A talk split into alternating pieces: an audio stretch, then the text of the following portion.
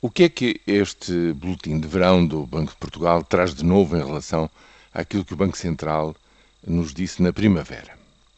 Bem, basicamente duas coisas. Atualiza os dados da marcha da economia este ano e chega a uma conclusão, pela primeira vez de há muito tempo, que depois de sucessivos agravamentos as perspectivas são um pouco menos más.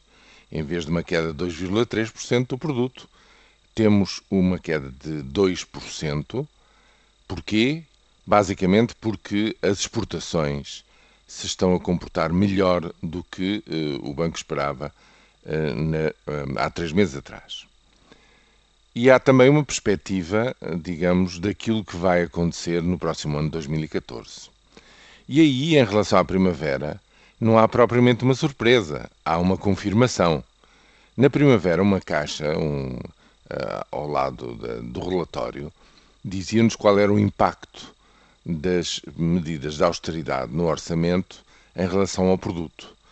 E agora, com aquilo que se sabe dos compromissos assumidos uh, em carta de, do Primeiro-Ministro perante a Troika para que se encerrasse a sétima ronda de avaliações do programa português, uh, digamos, uh, concretizando o efeito desses compromissos, o Banco de Portugal chega à conclusão de que, em vez de haver uma perspectiva de crescimento de 1,1% no próximo ano, eh, eh, eh, essa política de austeridade que continua com cortes na despesa pública, previsivelmente no orçamento para 2014, vai cortar o crescimento económico para 0,3%.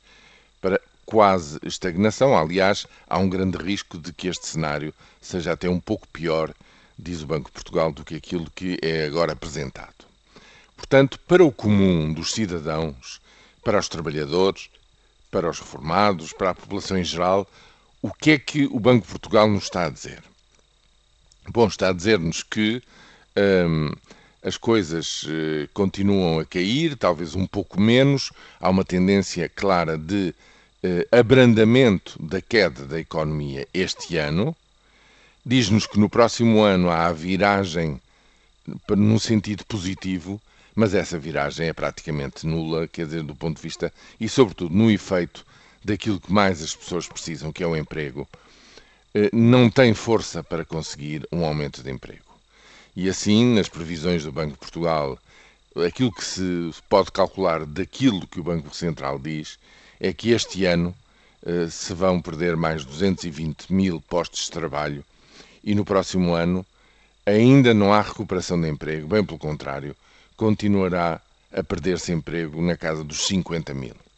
Isto é que é o crucial, isto é que é importante e o Banco de Portugal até agora não acredita que haja a retoma do investimento já este ano, como pretenderia o, o governo, e, portanto, para o comum dos cidadãos, se o cenário parece menos mau, o efeito nas suas vidas até ao fim do próximo ano vai ser muito diminuto.